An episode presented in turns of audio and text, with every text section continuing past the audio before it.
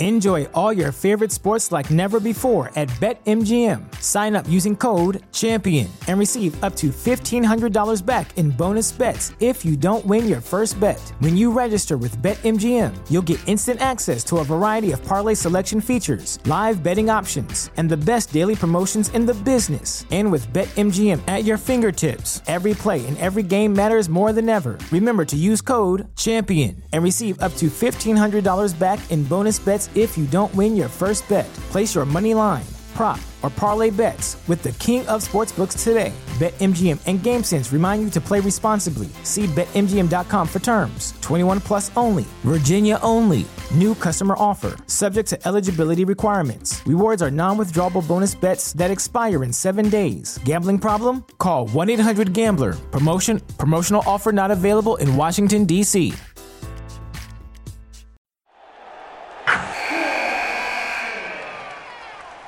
Wilson, you sent the game winning email at the buzzer, avoiding a 455 meeting on everyone's calendar. How did you do it? I got a huge assist from Grammarly, an AI writing partner that helped me make my point. 96% of Grammarly users say that it helps them craft more impactful writing. Would you agree? Grammarly helped adjust my tone to navigate tough work conversations. And it works everywhere I write, so I can quickly communicate effectively. Your teammate used Grammarly to summarize an important document, making a three pointer. How did he do it? It only took one click. When everyone uses Grammarly, everything just makes sense. You made an incredible slam dunk to end the game. The meeting was canceled, and your team will go home champions. Go to grammarly.com slash podcast to download it for free. That's grammarly.com slash podcast. Easier said, done. Good afternoon, evening, or morning. This is your old Uncle Mosh with Raiders Fan Radio, and you are in for a treat. Sit back and get ready to listen to one of the most insanely knowledgeable people you will ever meet talk about our beloved Raiders. Another episode coming your way of Silver and Black Flashback by Rich Schmelter, the author of the Raiders Encyclopedia. As always, thank you so much, Uncle Mosh, for your kind words. And to my man Murph, thank you so much for the great opportunity you give me to be a part of Raiders Fan Radio, as well as being part of a network that helps out so many through the One Nation Foundation that benefits Raiders related charities. And to all my silver and black brothers and sisters listening around the world, I am so proud to bring you stories of the people and moments that helped make our Raiders history so glorious. All right, Raider Nation, let's get going on our time together on this, part three of the Al Davis story.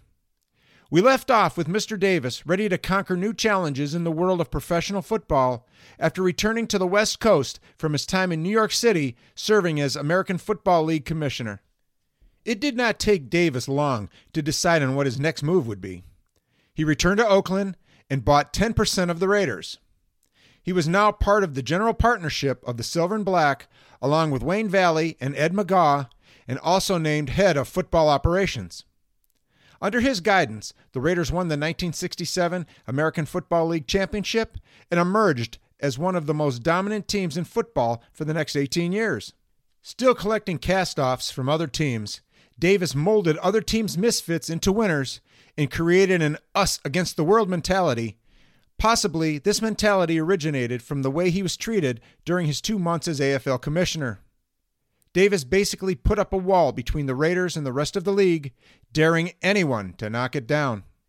With their silver and black colors representing evil brutes that no one else wanted, the NFL's orphanage for wayward gridiron performers quickly adopted Davis's philosophies and pounded the opposition anyway to continue on with their success.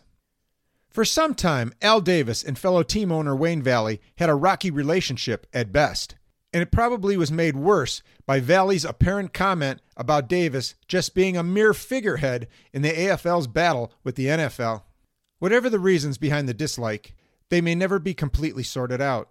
However, Davis pulled off a coup of his own six years after the snub as commissioner against Valley. Apparently, while Valley was enjoying himself at the 1972 Summer Olympic Games in Munich, Germany, Davis had a new partnership contract drawn up that made him managing general partner with almost total control over the organization.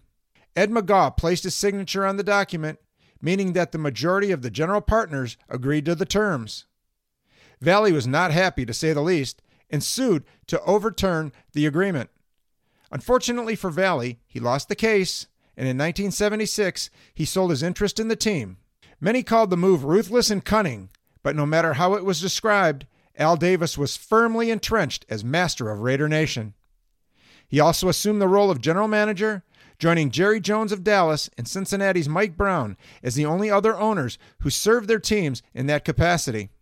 Despite his rise to the forefront of the Raiders organization as an executive, his coaching roots ran deep, and he was known to advise, while some say meddle, in decisions on the field. Some of his coaches through the years embraced his vast knowledge, and others did not. Through the years that followed, Al Davis continued on his mission to make the Raiders the best organization in football, and three Super Bowl titles in seven years backed up his promise. His passion and belief in the Raiders was undying, as was his loyalty to those who served him well. Many legal battles over the team's move to Los Angeles and then back to Oakland gained Davis more headlines and negativity throughout the 1980s and beyond. Also, heated disagreements with players and coaches also served as fodder for media outlets across the country. His ongoing feuds with fellow NFL owners and the NFL commissioner at that time, Pete Rozelle, were legendary, only fueling the fires of controversy surrounding the silver and black evil empire. Despite all the negative remarks and feelings centered around this man, Al Davis was also a trailblazer that allowed opportunities to people he felt worthy, regardless of skin color, gender, or ethnic background. Under Al Davis, the Raiders hired the first Latino head coach in Tom Flores, the first African American head coach of pro football's modern era in Art Shell, and Amy Trask became the first ever woman to rise to the presidency of an NFL franchise. Al Davis was bestowed with countless awards given to him over the years for his achievements. In May of 1991, he was presented with the first ever NFL Players Association Retired Players Award of Excellence for his many contributions to the men who played the game. In March of 1998, Davis was inducted into the NFL Alumni's Order of the Leather Helmet, which is presented to individuals who made important contributions to professional football. On December 29, 1999, the Oakland Tribune newspaper and the Alameda newspaper group named Al Davis the Bay Area's most significant sports figure of the 20th century. He also received a Letterman of Distinction Award from his alma mater, Syracuse University, and was also inducted into the Orange Bowl Hall of Fame. Those stellar honors proved the incredible impact that Davis had on the game of professional football.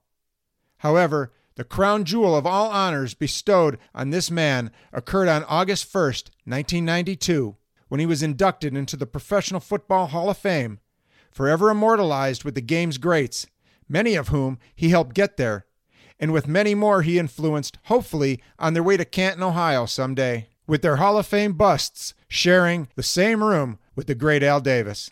Mentioned earlier, Al Davis was considered one of the most controversial owners in the NFL and involved in many lawsuits in California involving Los Angeles, Oakland, Irwindale, and the National Football League. In 1980, when he wanted to move the Raiders to Los Angeles but was blocked by a court injunction, Davis filed an antitrust lawsuit against the NFL.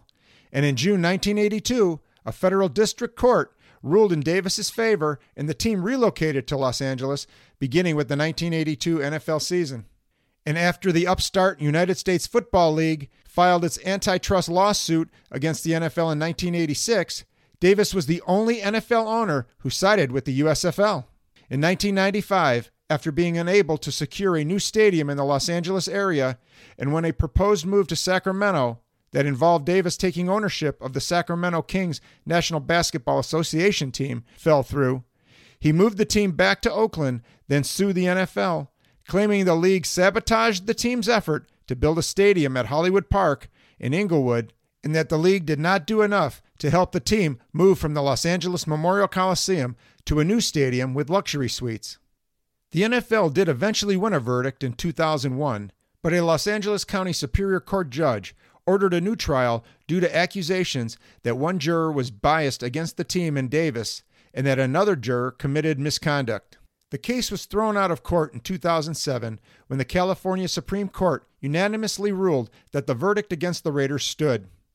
And this was the last of several lawsuits the Raiders had against the National Football League. In the mid 1990s, Davis sued the NFL on behalf of the Raiders, claiming that the Raiders had exclusive rights to the Los Angeles market, even though the Raiders were in Oakland. Davis and the Raiders did lose that lawsuit. On October 8, 2011, Mr. Al Davis died at the age of 82 in his suite at the Hilton Hotel, Oakland Airport. It was ruled that Mr. Davis died from an abnormal heart rhythm, congestive heart failure, and a heart muscle disease. Mr. Davis had previously undergone heart surgery in 1996 and also suffered with skin cancer and had throat surgery just days before his death. Nine days following his passing, Mr. Davis was laid to rest at Chapel of the Chimes in Oakland after a private service and funeral. After Al Davis's death, his son Mark Davis and the Raiders created the Al Davis Memorial Torch. Currently, there are two torches. The original torch is a gas operated torch that was brought out on game days at the Oakland Coliseum and was lit by a former Raiders player or coach prior to each Raider home game. That individual would then sign the back or one of the side panels of the torch. When our Raiders relocated to Las Vegas in 2020, the torch from the Oakland Coliseum came along and was placed in front of the team's new headquarters in Henderson, Nevada, with the player signed side and back panels being put on display at Allegiant Stadium, where an 85 foot tall torch that rises above the main concourse was built. The Allegiant Stadium Al Davis Memorial Torch is the largest 3D printed object in the world. Mr. Al Davis remained the only individual whose involvement in professional football included that of player personnel director, assistant coach, head coach, league commissioner, general manager, and main owner and chief executive of a professional football franchise. This man, who took a passion and a dream and rose to legendary status, truly is an example of his commitment to excellence. All right, my silver and black faithful, thank you so much for sharing this three part series on our legendary owner, Mr. Al Davis. It looks like there is only one thing left to do. So until the next time we get back together once again, I will close out the show with the words I embrace each and every day. So come on, my Raider faithful, say it with me. Love you, Raider Nation! If you're a woman over 40 dealing with hot flashes, insomnia, brain fog, moodiness, or weight gain, you don't have to accept it as just another part of aging. The experts at MIDI Health know all these symptoms can be connected to the hormonal changes of menopause. And MIDI can help with safe, effective, FDA approved solutions covered by insurance. 91% of MIDI patients get relief from symptoms within just two months. Book your virtual visit today at joinmidi.com.